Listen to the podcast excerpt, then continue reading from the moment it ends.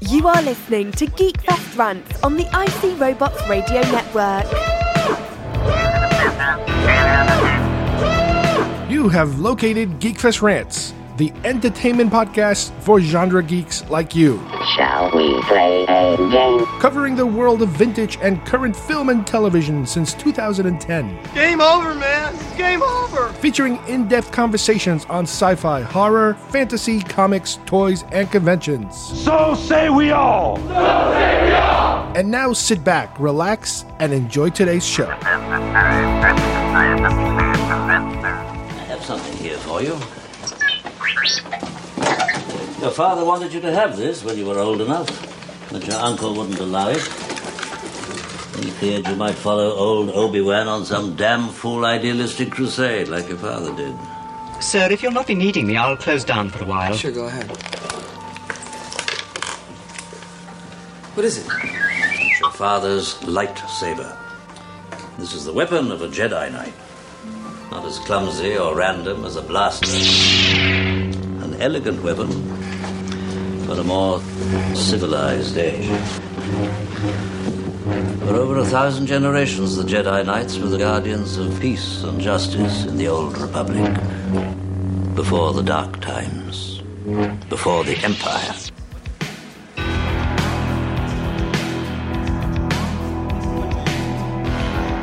Hi, everybody, and welcome once again to Geekfest Rants. My name is Carlos Perone, and today we are going to be highlighting lightsabers, Star Wars lightsabers. Not necessarily the uh, the history or how they're manufactured, you know, canon wise, but authentic sabers you can buy from a collecting point of view. And I'm talking about the ones that you can actually light up, but they're not the kitty ones. They're the a little more advanced, a little more expensive, a little more fancy lightsabers, and how they've been progressing and actually exchanging companies through the years. And I will talk about my particular collection and some of its best features about them. So let's get started with lightsabers.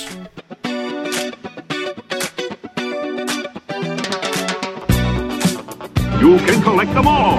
You are a toy! Batteries not included. Just get those wonderful toys. Details on specially marked packages at participating stores. Is that the Six Million Dollar Man's boss? It's Oscar Goldman. Why do you have that? That's worth a lot of money. That's much more valuable than Steve Austin. Action figures each sold separately. Hi, I'm Chucky, and I'm your friend to the end. Some assembly required. all your favorite Star Wars heroes and villains. I have three of each one to display, one to open, and one just in case.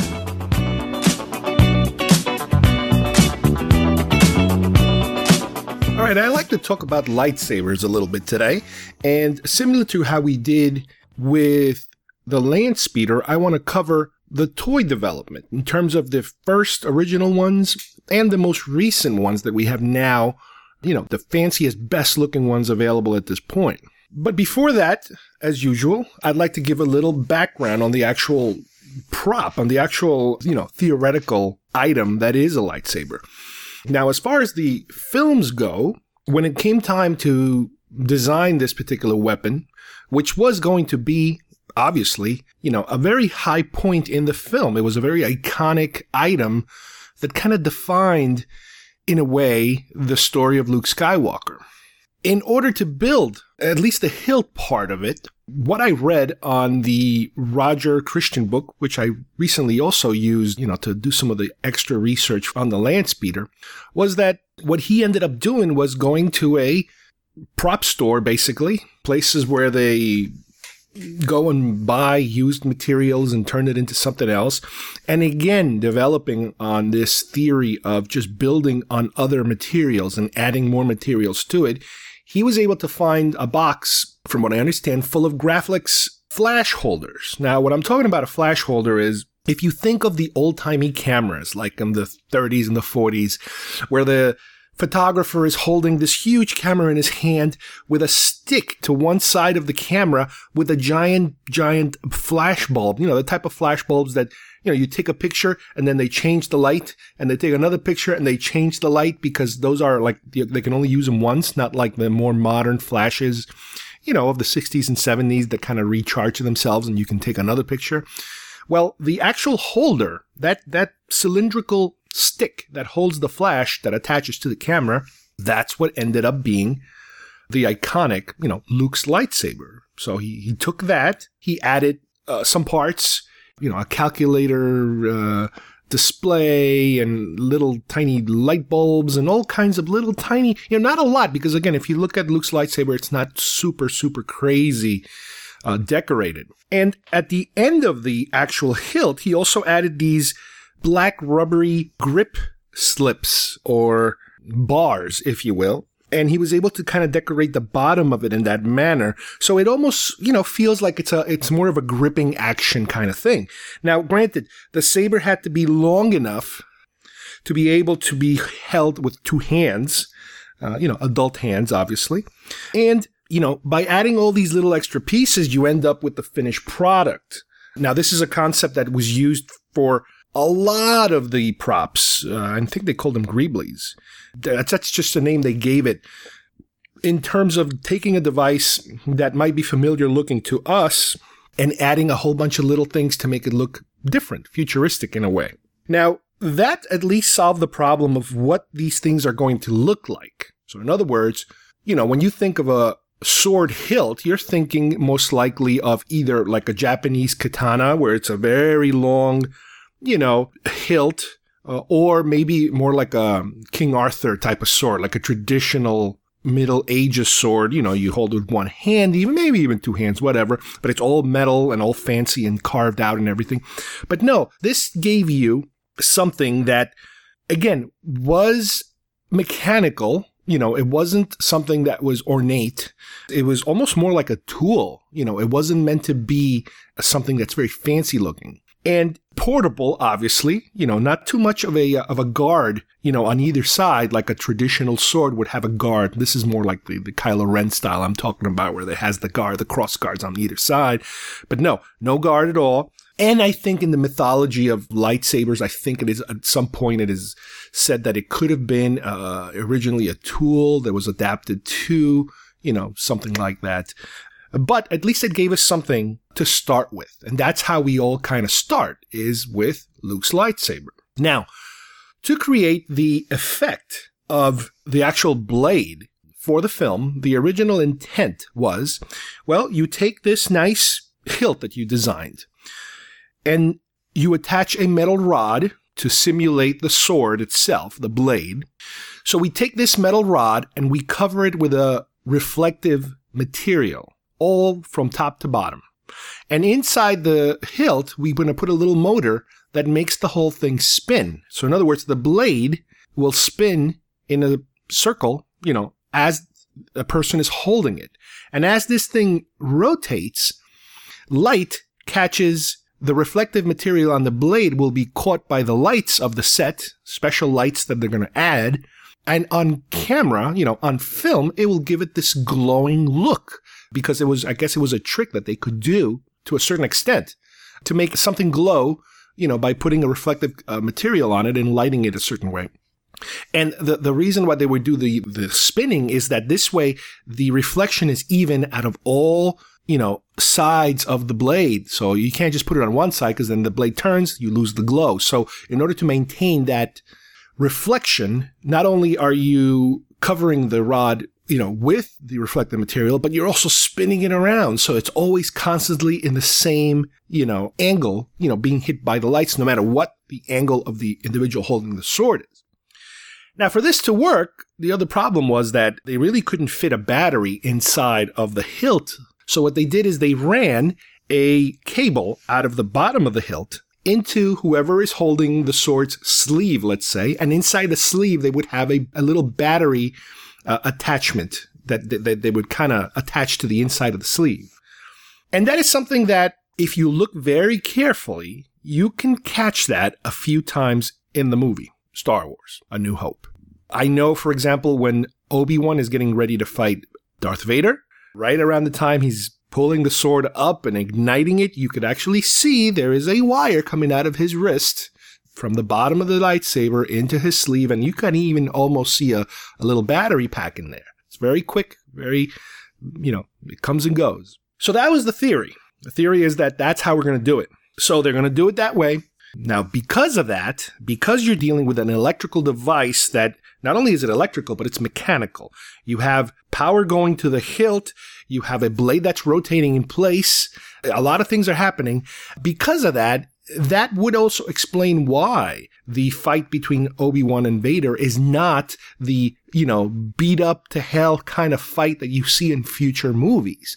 Not only Empire Strikes Back, but obviously in the prequels where they really hammer each other with these blades. In Star Wars, it looks more like, it kind of looks like a bunch of old guys just kind of taking it easy on each other, which, you know, we kind of, it's one of those things that we're like, we, we question, but we kind of say, well, okay, well, they're, you know, they're fighting a certain style, like samurai. And the samurai, you know, they don't do these acrobatics. There's, they're just boom, boom, boom, step back, boom, boom, boom, step back, you know, that kind of thing. Okay. You know what? We went with it and we accepted it. But in all reality, that was part of the issue was that if you start beating each other over the head with these things, they're going to fall apart the second you make contact. So they had to kind of slow it down a little bit. So while this is happening, you know, while they're filming all the, you know, especially the duel, the duel between Vader and um, Obi Wan, set pictures are being taken. You know, they're taking set pictures. Also, when Luke first gets introduced to the saber, he ignites it and kind of, you know, flings it around a little bit. Again, they're using the same type of device with the motor and the rotation and all that stuff, and set pictures are being taken. And I believe when Luke is practicing with his lightsaber in the Falcon, again, same device. Well, the problem is that when they started to look at the footage of these lightsabers, and if you really think back to the McQuarrie paintings, there is a slight, slight color tint to the lightsabers, but nowhere near what we end up with. Uh, Vader on his painting has a, a very slightly bluish tint to it, and Luke has a kind of like a white tint, almost yellow whitish tint. It is conceivable, again, I don't know for sure, that, that they purposely made these tints in the McQuarrie painting on purpose to differentiate the swords. But something tells me also that it has to do with the color of the outfit that they're wearing. For example, Vader is wearing a dark black bluish kind of outfit.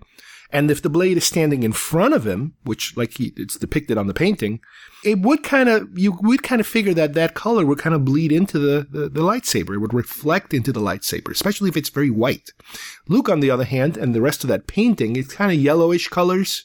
You figure that again, you have a white blade that is reflecting off the yellow, so it's giving it a slight yellow tint.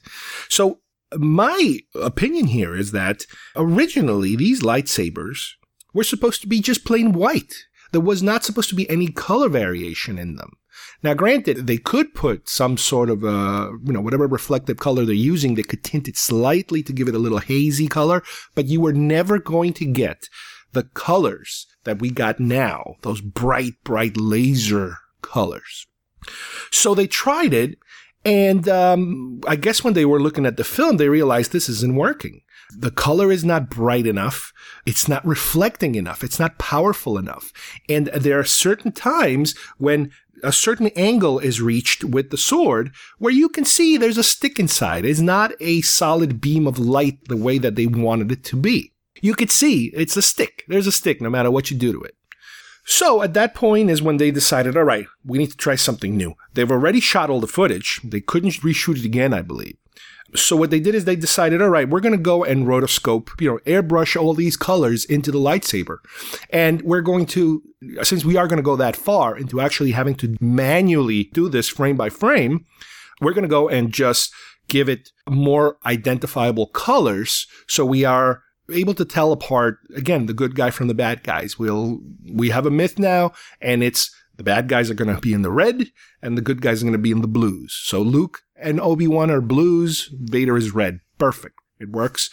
It looked fantastic. Now, don't get me wrong. It looks absolutely fantastic, you know, the finished product. But keep in mind that the finished product was not the original intent. The finished product was something that they had to come up with to fix their plan A. So it's more of a plan B. Now, with that said, there are certain shots still, especially in A New Hope, where even though they were able to rotoscope the proper color on it, when the tip of the lightsaber is aiming at the camera, you still see a very distinct rod looking thing. And there's certain shots, like way, way in the background, where they just either didn't bother or didn't do it enough, or because it's so far away and you have foreground elements, they didn't want to it, have it bleed over other things. What I'm talking about is, for example, after Vader kills Obi-Wan, and he starts walking towards the camera, let's say, but the doors start closing in front of him because Luke shoots the door. You know, shoot the door, kid. You know, that kind of thing. Luke, shoot the door. Remember that? So he can block Vader. As the doors are closing, Vader is walking and you can see him holding his lightsaber, but you don't really see that red anymore. You see kind of like a whitish looking color. Again, my theory is that the best ways to rotoscope these things in are when they're the only things on camera. The fact that you have doors that are closing and overlapping on the sword, you have other stormtroopers around there around Vader, and then you have other stormtroopers in front of Vader. I think there was just too much clutter for them to be able to, you know, color, don't color, color, don't color. That kind of precise coloring would have looked uh, a little clunky. Uh, would have called attention to itself. So I think they kind of purposely said, all right, the doors are closing, everything's shutting down, people are not paying that much attention. Let's just keep going. And later on, you know, again, when you see some set pictures, you start to realize, oh, uh, how come the, the, sword looks different? You know, things look different. This looks different. That looks different. That's all related to the fact that when they first were doing it, they had to use these specific props. Now, the idea of a battery pack, it's funny because either by accident or by doing the same type of research I did, at some point in some of these older EU books, you know, when they were designating, you know, where they were inventing the history of the lightsaber as far as fiction goes. Like I said before, these could have been tools in the past. They were adapted to something else. But in some drawings I've seen, it might have been comics or, or art for a book, they show you that uh, these ancient uh, Jedi, they would have a lightsaber with a wire that would attach to a little belt pack power uh, cell on their belt, and they would fight that way, and they would have to be very careful not to cross the wires as they're fighting, because yes, you cross the wire, you cut the wire, and guess what? You have no more power on your lightsaber. So it, it's kind of funny that they they even acknowledge that in some bizarre shape or form, you know, through the EU. Now the toys you know, when kids saw this thing, and again, we're seeing this for the first time, it might not necessarily be a, an idea that uh, uh, that came out for the first time. I'm sure in other sci-fi books they might have mentioned people being able to to fight with some kind of a, uh, a laser sword or a light sword or an energy sword or something like that. Yeah, I get that, but this is for all intents and purposes the first time that you know the mass public gets to see a visual representation of of this type of a device, of this type of a weapon. So kids go insane. I, I mean, it was just like, oh my God, this thing is amazing. I mean, it's just a, a wonderful, uh, new toy, potential toy for children. And they did. They put out a version of the lightsaber. Now, today we are super spoiled, obviously, because the type of materials, and I'm, you know, I'm holding my, my master replica here in my hands right now. It is just, uh, it's a work of art. And I know that they make better ones, and I know they make custom ones that are, mechanically, electronically much better than this, but just to hold this thing and to feel its weight, you feel like this is what the, the actors must have felt like when they, they're holding, you know, they're, it's just incredible. But back in 77, 78, you know, when the products first start coming out, the first version of a lightsaber for kids to do actual battle with came in the form of this yellow inflatable lightsaber. now, I've seen pictures of this thing. Uh, I, I, might have actually seen them in a convention, and it is just, uh, I mean, I got to keep saying to myself, it's the 70s. It's the beginning. They, they, they were making it up as they went along. It was super safe. I'll give it that. It was the safest possible toy probably out there because you, all you, you know, you, you're inflating this thing and your, your friend is inflating his and you're inflating yours. And now you can kind of sword fight with an inflatable thing. And I'm sure that after the third strike, the air will start to leak out. And by, I don't know, a minute or two or three into your fight, you're left with this uh, limp piece of plastic, you know, rubbery plastic that just kind of looks weirdly, uh, uh, you know, disgustingly obscene or something. But hey, that's what kids had and they, and, and, they made it work. they made it work. Now, granted, I'm sure a lot of other kids were just grabbing broomsticks or any piece of any, any kind of long projectile looking item from the home and beating each other over the head with them, pretending to be lightsabers. Yes, of course, that always happens. But as far as Lucasfilm went and Kenner went, this was their first introduction into, you know, here's our version of the lightsaber for kids. And like I said, it was super safe because it's a soft, you know, inflatable material. By the time Empire Strikes Back comes out, you have an interesting situation now. First of all, the films, they have completely abandoned the rotating mechanism because they realized it didn't work in the first film. All we need to do is put some kind of rod that the actors can, you know, kind of go to town on a little bit more, you know, reinforce that rod so they can actually beat each other pretty hard and then we'll just rotoscope it like we ended up doing in the first place. So that's what they ended up doing on the film. You know, you still have Luke with blue, Vader with red. Okay, pretty pretty solid. So for the toy market, what they then end up doing is putting out a new version of the lightsabers for kids to play with. And these I do remember seeing at the stores, but I kind of passed on them. I remember it wasn't really my my type of thing. What you got here is an item that is pretty true to its length all made out of plastic. The hilt is plastic, the blade is plastic. The blade is pretty thick, and the hilt is pretty thick, thicker than what it normally would be. The blade is either yellow or red. Now, I know that's a little weird because there were no yellow lightsabers. Just like the inflatable one, it was yellow. You had no choice the extra feature that this thing had, which was a little bonus thing that the inflatable obviously couldn't, is that built into the hilt, I guess, uh, there were a series of holes that if you moved or turned the hilt in a certain circular direction, it would create this hum, high pitched whistly kind of sound to kind of simulate the lightsaber hum. Obviously, it sounded nowhere near what it did, but at least it made a noise that you could say, all right, it's kind of making that noise. So kids were able to buy those in those two different colors. And then there were even, you know, there were commercials for them. I, I even saw, I remember seeing a, a toy commercial with, where they would show you the Yoda puppet from Empire and the lightsaber. And it was kind of like Luke training with Yoda. Even though the only time I think Luke takes his lightsaber is when he goes to the cave. I don't think he actually takes the lightsaber in front of Yoda at any point, or at least in any non-deleted scene, because there were some deleted scenes that had Luke engage, you know, activating his lightsaber for one of his exercises, but that that's a whole other story. But once again, we have this going on where it's like, wait, what's going on with this yellow stuff? Well, the problem with the yellow lightsaber is something that also followed them to the action figure line. As you guys might remember, the Star Wars three and three quarter inch Luke action figure with the lightsaber, whether it's the telescoping lightsaber that comes out of his arm or the more standard, you know, one piece one. They made him yellow. Hmm, that's interesting.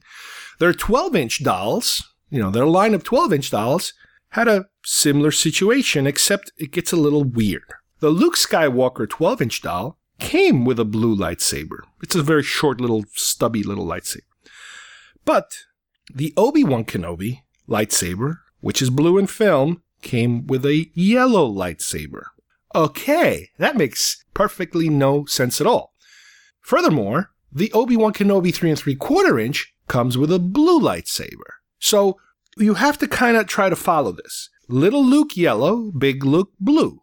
Big Ben yellow, Little Ben blue. try to make heads and tails of how and why they went in that direction. And the only way you can kind of try to make any heads or tails of this is you have to think about what Kenner was supplied with when they were manufacturing these lightsabers, these these particular props. Now you figure early earlier in the movie they might only have set pictures. And the set pictures, whether they're whether they're black and white or color, are not going to show any rotoscoping, obviously, because that was done later in special effects. All they have is pictures of the guys holding the sword and the rotating device attached to the sword. If it's a black and white picture, you have no idea what's happening because it's black and white.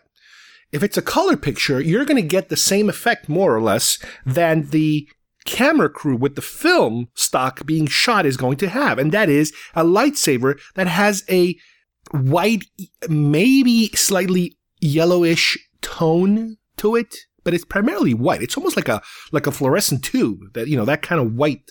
That that's the effect they were getting, which wasn't working out too well. So it is possible that the reason they went with yellow was because at the time they were all supposed to be the same kind of color, and they kind of went in that direction. And a white lightsaber a white piece of plastic might have been a little too weird. They might have wanted it to tint it a little bit, uh, especially since Luke has a white tunic. You really maybe didn't want to have white tunic with a fleshy hand with a white rod protruding out of his arm, so they kind of made it a different color.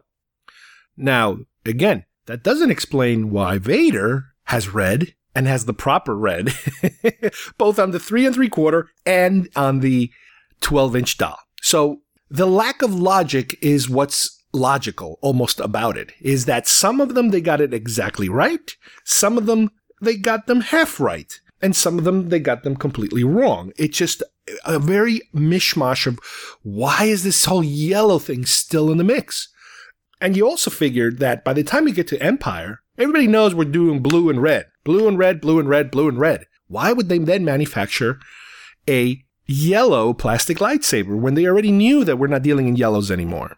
That's part of the mystery. And this lightsaber issue, especially with the smaller ones, continued through the action figure line. Empire Luke still got a yellow lightsaber. Return of the Jedi Luke got a blue lightsaber when all of a sudden Return of the Jedi gets a green lightsaber you know, you, you figure by, again, by Empire, why are we still giving out yellows when they should be blues? And by Return of the Jedi, why are we giving blues when we should have greens?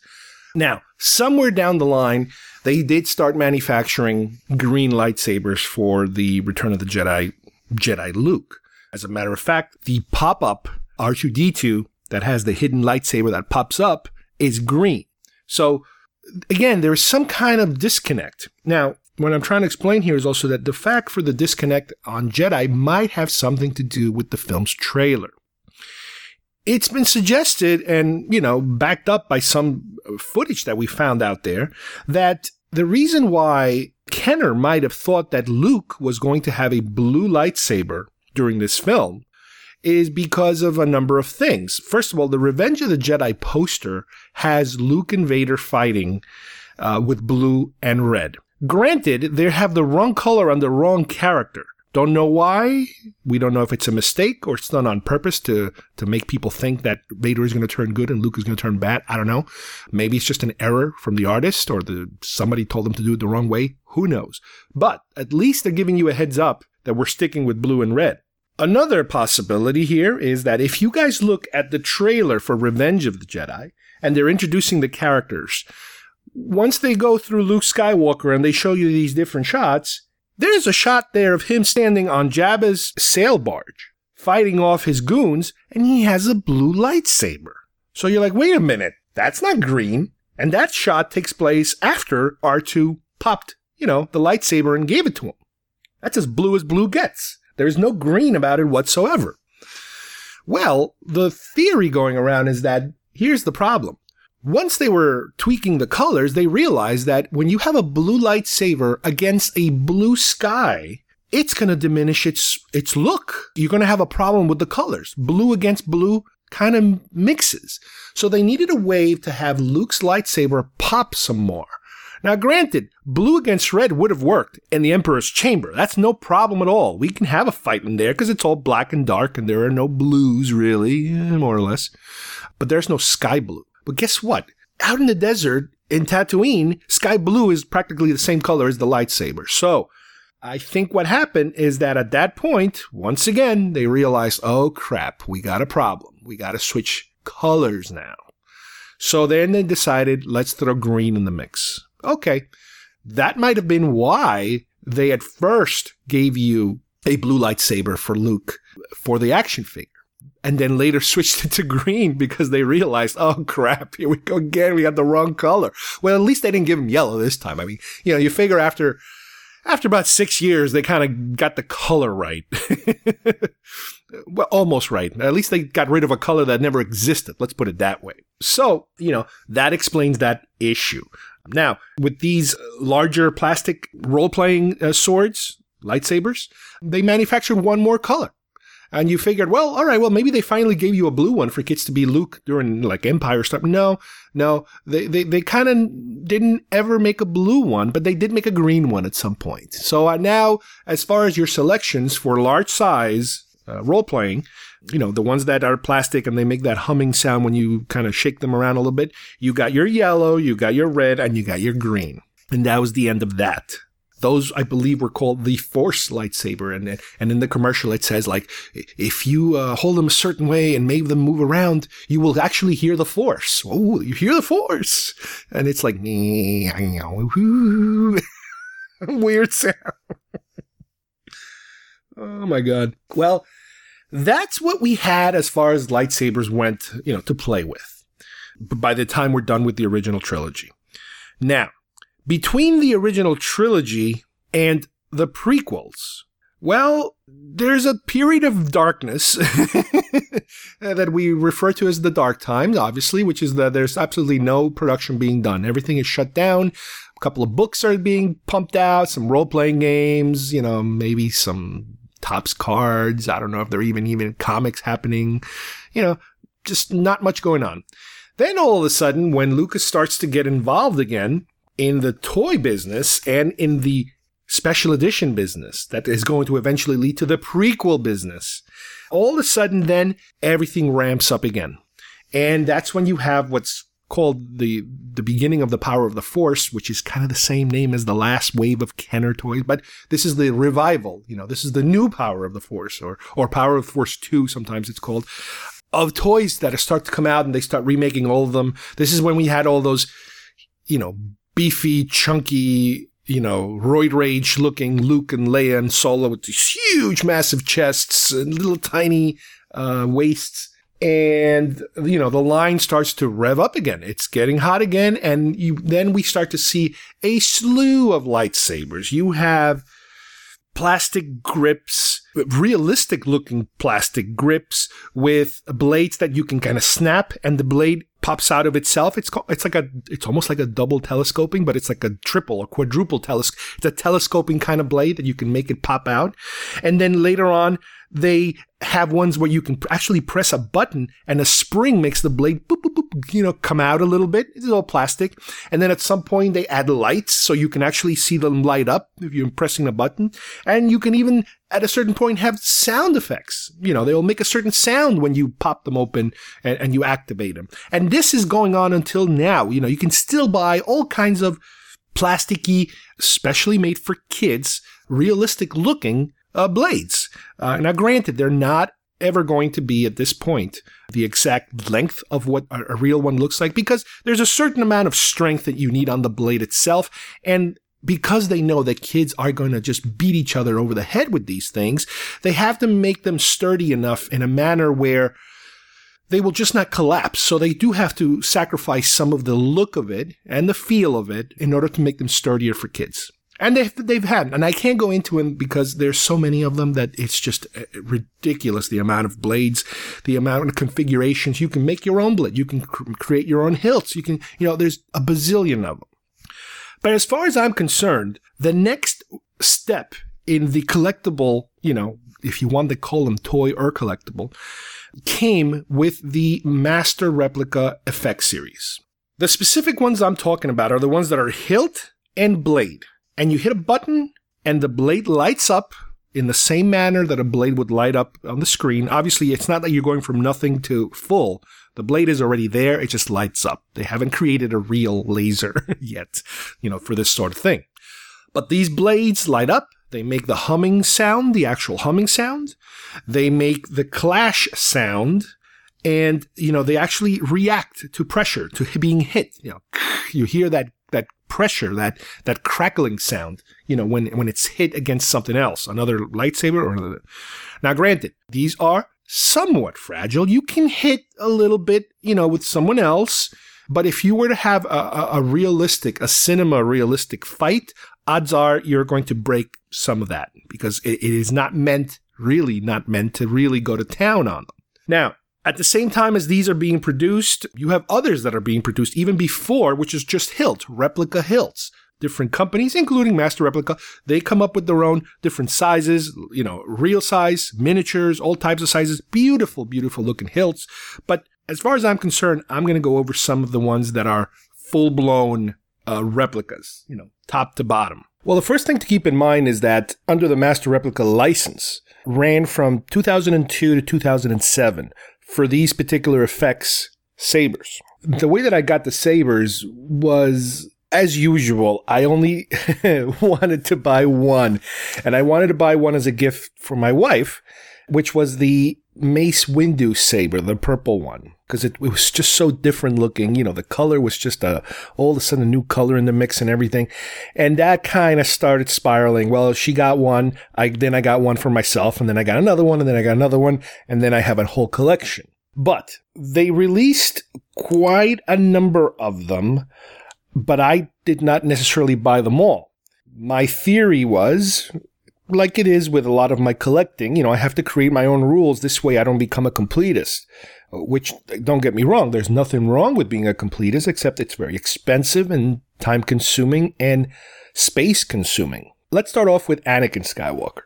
They produced what could be considered to be Anakin Skywalker's lightsaber. But specifically, they are the one, obviously, from Attack of the Clones and the one from Revenge of the Sith. They are pretty much similar in how they look. Keep in mind, the one from Revenge of the Sith is theoretically the one that gets passed down to Luke. With that said, they created a Luke Skywalker saber from Star Wars and then one from Empire Strikes Back. So again, I don't believe these are supposed to be complete rebuilds, like made from scratch, as far as the canon goes, the history of the lightsaber itself you know, Anakin does lose a lightsaber in Geonosis. If you think about it, I believe the uh, machine cuts it in half or destroys it or something like that. But later, when he fights with Dooku, you know, he has his own lightsaber, which I believe have came from one of the other Jedi's. And then obviously in Revenge of the Sith, he's got a brand new one, which as far as the style, it's pretty much exactly like the other one. So my personal take on it was, you know what? I don't need to buy all the different, you know, iterations of this lightsaber when they might have maybe modified a, a, button here, a button there, a switch here, a switch there. I just have one, which is good enough for me. It represents that lightsaber that gets handed down, you know, to Luke Skywalker. Then I have a Vader lightsaber.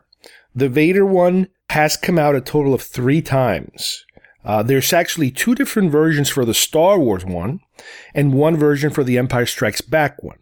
They did not release one under the Return of the Jedi banner, if you will. There's a Yoda lightsaber, which is really cool and small. It does everything else that the other lightsabers do as far as the sound effects, you know, the, the, the clashing sounds, you know, everything, the light up feature, except it's much smaller because it's supposed to be Yoda's height. Then I have the Mace lightsaber, which is the, like I mentioned earlier, the first one I ever got. I also got the Ventress one, which is a offshoot, if you will, because it is not exactly uh, cinematic.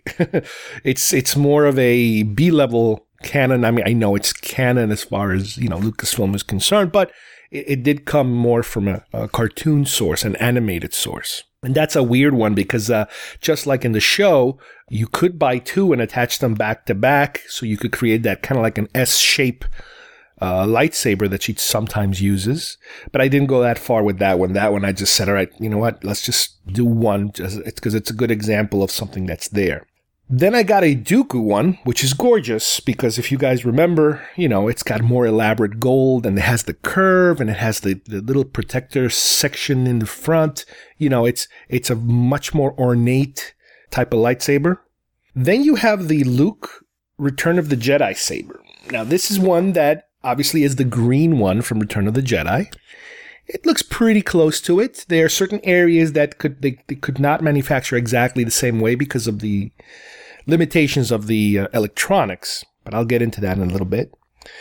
And you have the Darth Maul saber, which is the double-ended classic, you know, straight Darth Maul one that is sold individually. You know, you, you, you buy one and then you buy another one and then you connect the two and I have it displayed in that manner as a connected, you know, two way saber. Then I have from Hasbro because in 2007, when the license ran out with Master Replica, Hasbro picked up the license at this point and started selling lightsabers too, almost identical to the Master Replica ones. Some of them uh, are pretty much identical in terms of the features and the functionality of them, but some of them they went a step further so that you could actually detach the blade and display them with just the hilt, like some of the hilt collectors that just have hilts. This way you have, you know, two different functions on these. So what I have is an Obi-Wan Kenobi saber from Revenge of the Sith. This is the one that does not look like the one in A New Hope. This one looks a little different. The grip is different. The bottom of it is different. The color is the same. It's still blue if you remember the film, but it just looks different.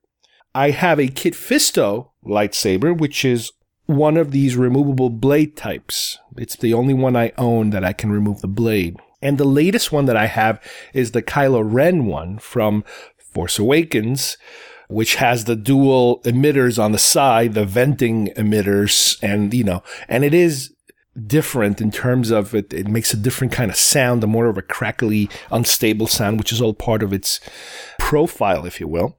Now, Here's something to keep in mind when it comes to these sabers, both the master replicas and the Hasbros, but specifically the master replicas. Because of the electronics and the, the, the way that they needed to build these things, they are much fatter than the actual props, some more than others. For example, the Dooku saber, the Ventress saber, they are way, way fatter than the real props. Part of it, I imagine, like I said, it's because of the electronics, and especially when you try to curb the saber, the way that these things have to be able to withstand, you know, all these different dimensions is to make them fatter. Also, to be able to insert a battery compartment inside of these things, you know, they can, they they also you also lose a little bit probably of of, of space uh, to be able to shave off of it and they have to add more, you know, to be able to accommodate that. And the sound emitter. You got to remember you also have a sound emitter inside the, the actual device. So you, you know, there's a lot of electronics going on in there. So that is something that you kind of sacrifice a little bit. If you look at pictures of props that the actors are holding, they're way, way thinner. Now, some of them are pretty close, don't get me wrong. You know, some of them they, they do feel, especially I would say the Hasbro ones. I think they were able to make them a little bit thinner and better. Not the Kylo Ren. The Kylo Ren is a monster because it is just so full of electronics that they, you know, you have to go a little fatter on that one.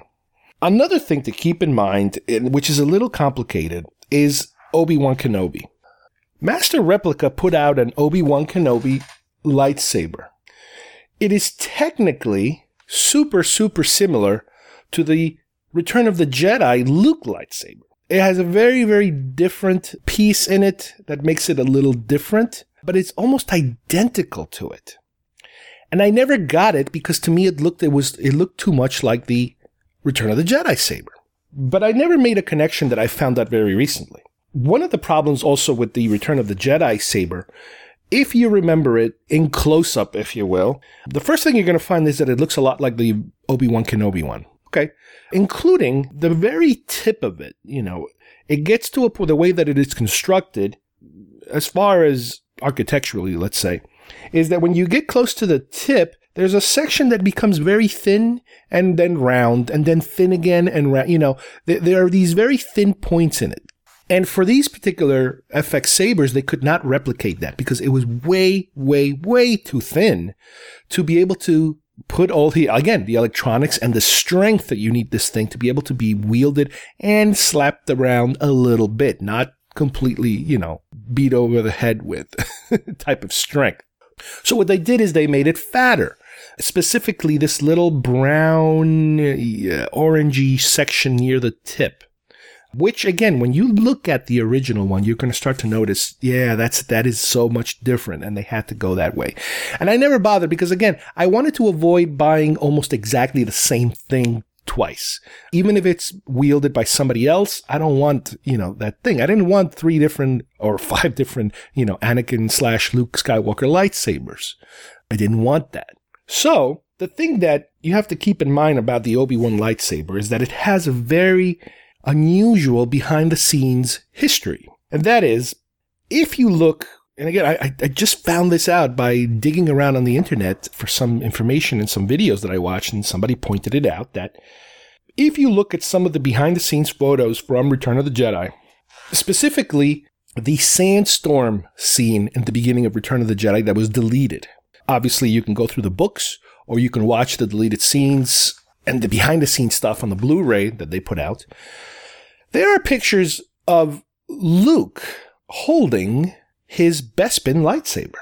But there's also pictures of him holding or carrying in some shape or form what looks like to be more of the final lightsaber that he ends up using in Return of the Jedi, which is the green one, completely different looking lightsaber. Well, for a while, you know, we couldn't figure out, you know, nobody could figure out what's the point. Why is he holding it? I mean, he should not be even touching that lightsaber, that, that Empire Strikes Back saber because he lost it. It fell. Remember, it fell and it hasn't been recovered.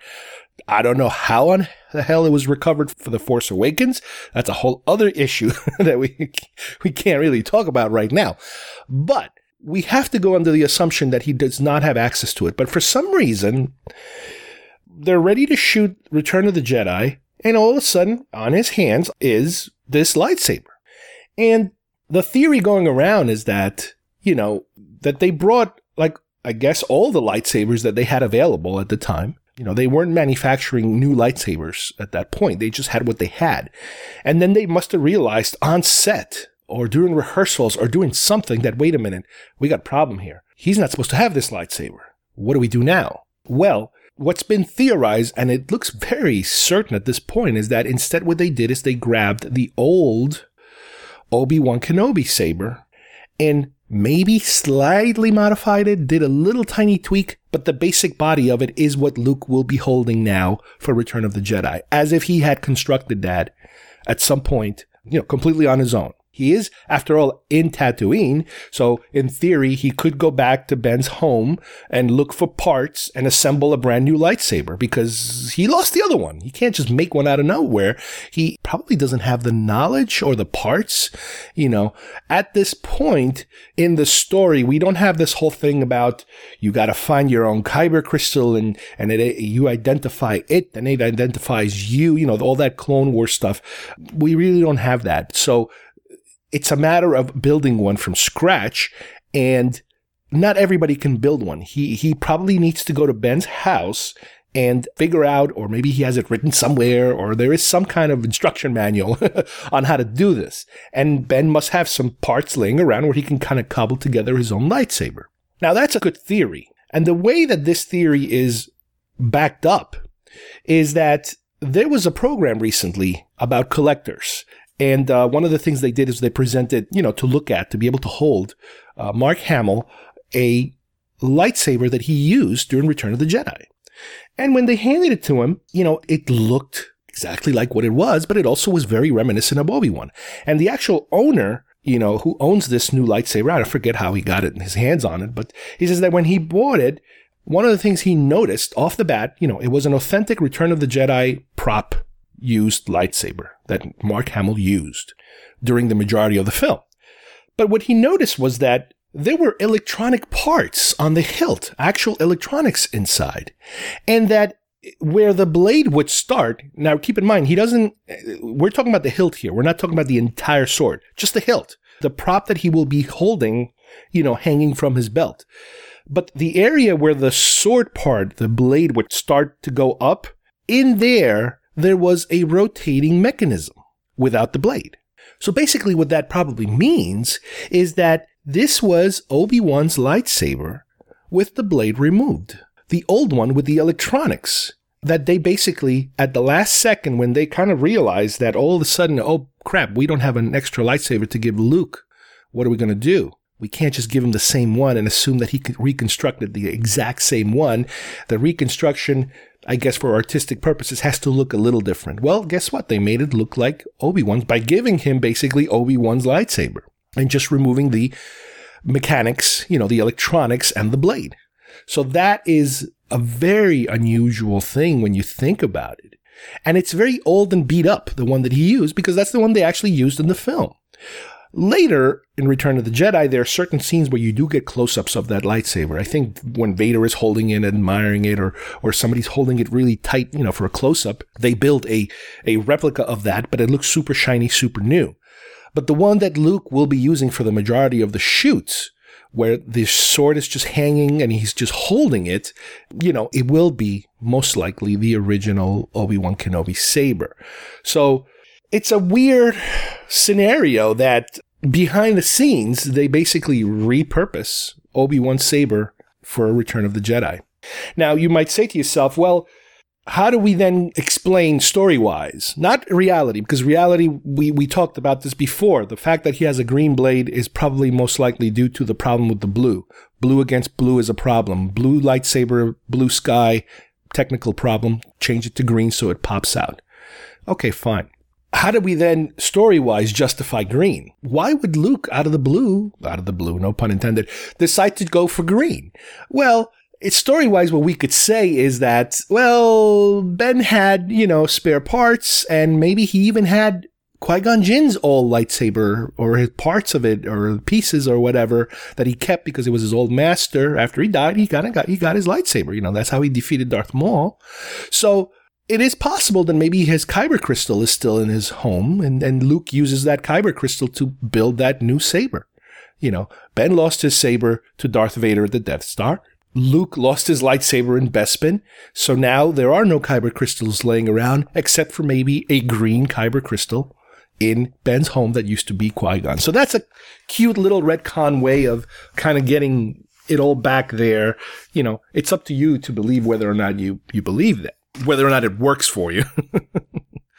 now, what's interesting also is that with this lightsaber collection, Hasbro has basically redone most of these other lightsabers that Master Replica has put out. And I really haven't bothered collecting those because I don't want repeats of something else just because all of a sudden it has the possibility of a removable blade on them. You know, some do, some don't even if they improve the lights, even if they improve the sound and everything, it's still, you know, as far as I'm concerned, it's good enough for me. However, whenever they do put out a new saber, that's something that I'm interested in. That's why I bought the Kit Fisto one. That's why I bought the Kylo Ren one, for example. But they have never bothered yet to put out a Qui-Gon Jinn lightsaber, a Darth Sidious lightsaber, an Ahsoka lightsaber, any of the trainee lightsabers from the Padawans, those smaller ones, or the other Jedi.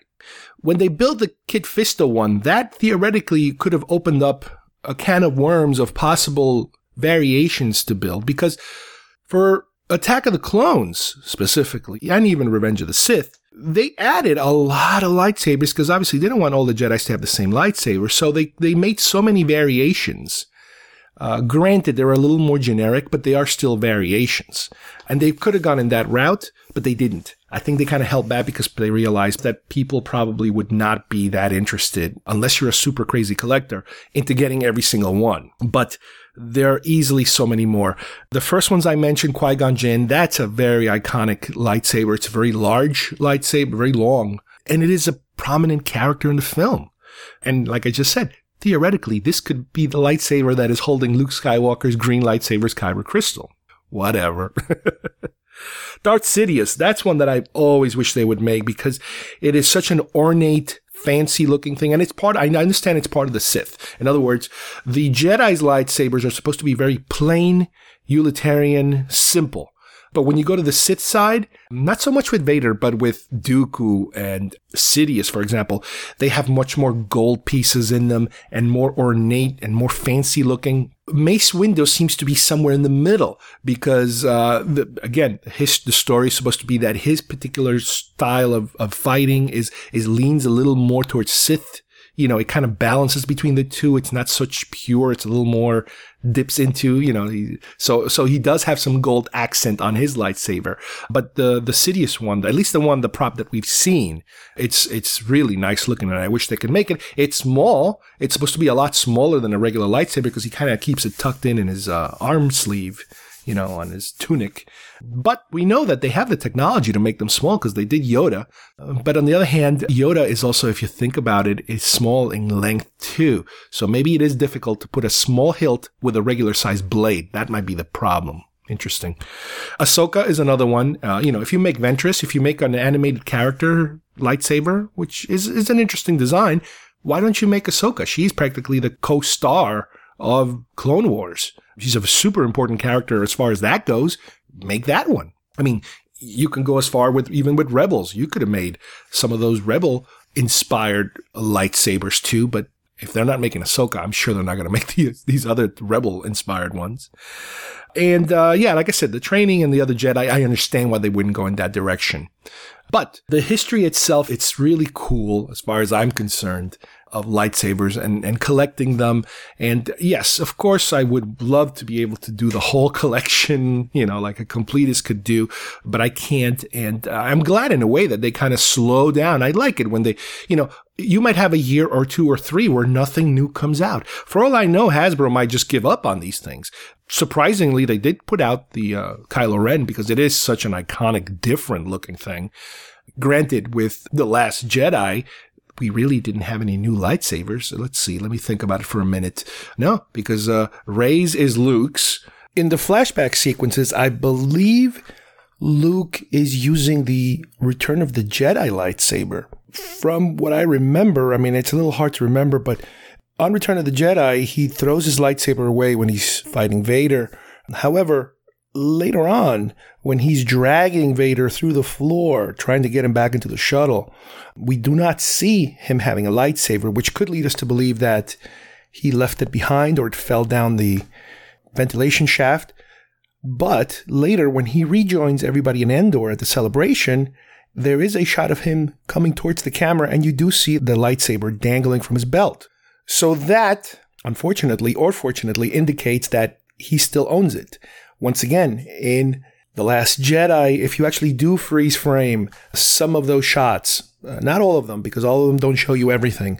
There's three flashbacks, uh, you know, from like kind of like three points of view of what happened between him and Kylo. And there is one where you clearly do get to see it. Clearly, you know, it's a little difficult, but you do get to see it is the Return of the Jedi saber that he has.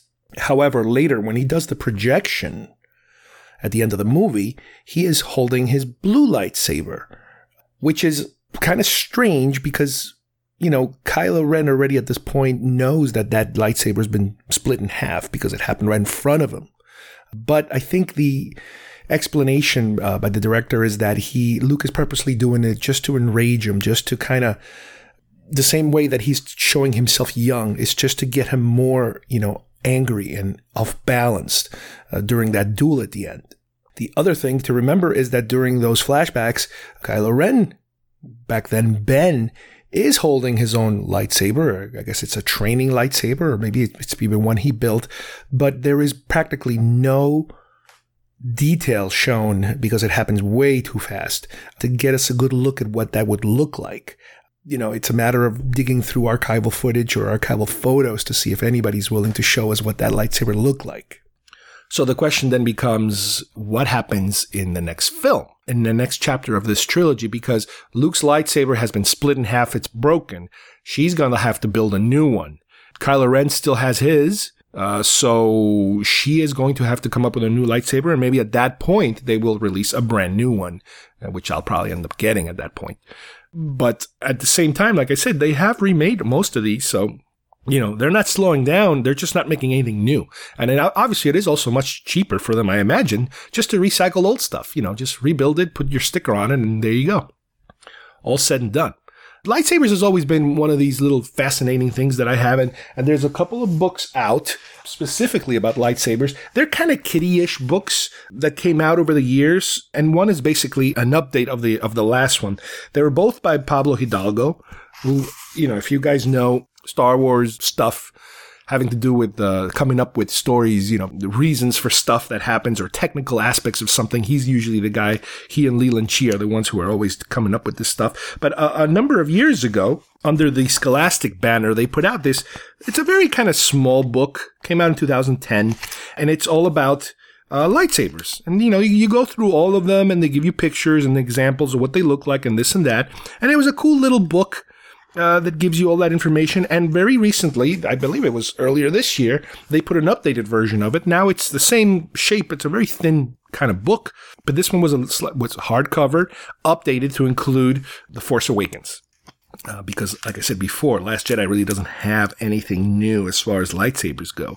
But there are some Last Jedi pictures inside and posters and that sort of thing which, you know, updates everything. And it has a couple of posters of all the lightsabers shown at once. Even Grievous, you know, they show you all the ones he's carrying that he stole from other dead Jedi or whatever. So it's really cool. I had done a project like this a very long time ago just for myself, uh, I started collecting pictures off the internet of lightsabers and trying to match them up with who they belong to. And I did a, like a little database, computerized database of pictures and names. This is so and so. This is that person. This is that this person, and that you know that whole thing.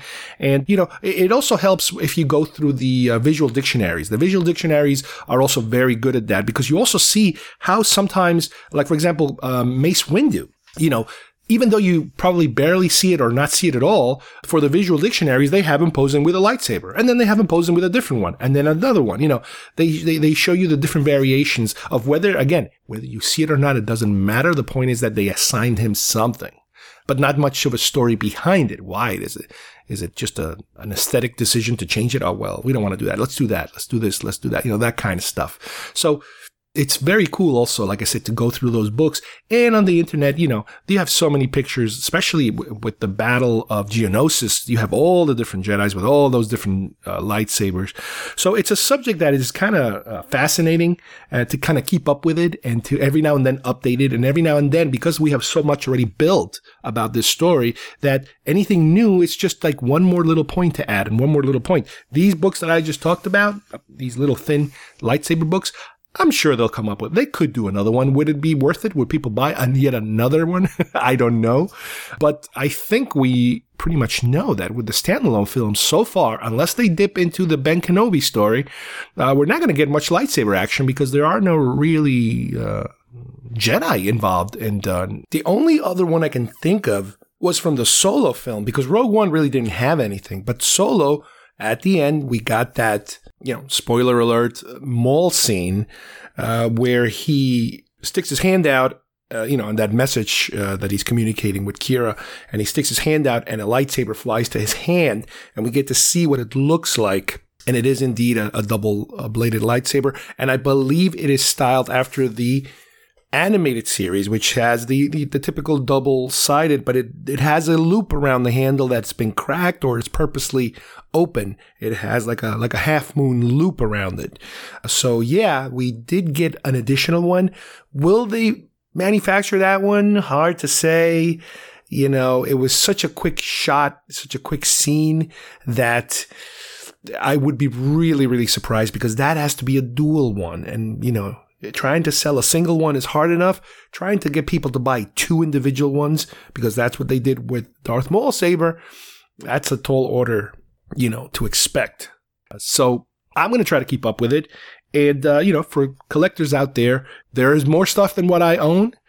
It's a great little collection and it is such a fancy, fancy. I mean, like I said before, they do sell these as individual hilts by different companies, including Master Replica, and they've done gorgeous, gorgeous work. They look super 10 times better than these because since they don't have to have the electronics inside, they can make them thinner. They can make them authentically the proper dimensions. And, uh, you know, they, you have them mounted on, on, on a special frame and on a special holder. And some of them are even signed. You can have like an actor that will also sign them for you. That's how they used to sell them sometimes. But those are way, way even more expensive than these. These for me started out at about the hundred dollar range, let's say. And now we're way over a hundred dollars. Uh, some of them could be close to 200 bucks a piece, even more, especially for the Kylo Ren. Cause the Kylo Ren one is a very, large and electronically uh, a more difficultly constructed uh, lightsaber. But I absolutely love them. and I definitely recommend you guys look into these. Well, I hope everybody enjoyed today's show. We focused, really focused on lightsabers, obviously. Uh, this is a topic I've been wanting to talk about for a while, and it is one of these sub collections that I have that I really appreciate the fact that they're kind of rare in terms of they don't go crazy putting them out, at least nowadays, too much. In the past, they were a little more frequent, and even with its frequency, with its older frequency, I would kind of scale it back a little bit because I could not keep up with the volume of what was coming out. So I had to kind of create my own rules, as I explained uh, during our conversation. I am looking forward to the future in terms of there are so many other ones they could come out with. There's so many they didn't bother yet, and I, I wish they would return to them at some point. Unfortunately, to me, it seems like nowadays they just want to focus on, on the newer, bigger items. So you know, I, don't see them dipping back into older ones that were never made. I hope they would, but I, I don't really see them doing that. I think they are waiting for newer movies with very noticeable lightsabers, you know, brand new ones, or just recycling older ones that were never recycled before under the Hasbro banner.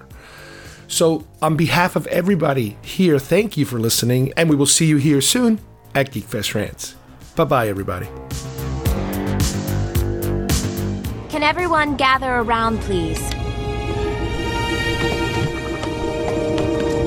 You have all successfully passed the gathering and harvested your crystals. So, when do we start to build our sabers? Place your crystals on the table. Your lesson begins now. May I introduce you to architect and lightsaber designer Huyang.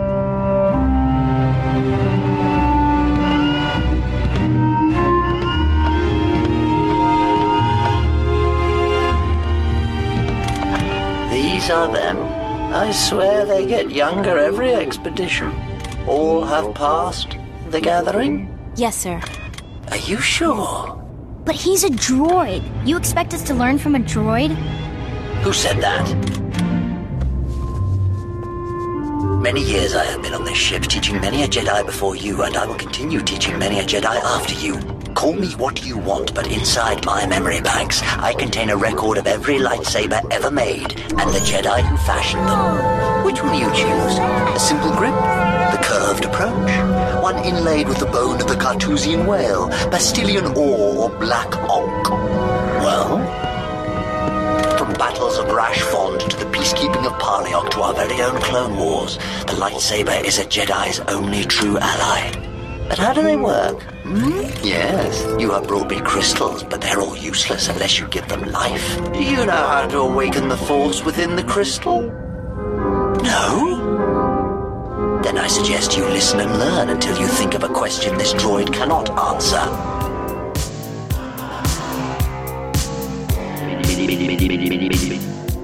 If you would like to subscribe to our show, send us messages, or see video links to some of the topics we talked about today, please visit our homepage at geekfestrants.com or our YouTube channel, Facebook page, or iTunes at Geekfest Rants.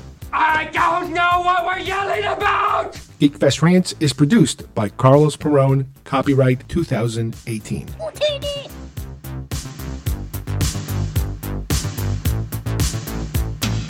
This broadcast is part of the IC Robots Radio Network. Visit icrobots.com for this and many other nerd slash nostalgia related podcasts. You won't be sorry for long.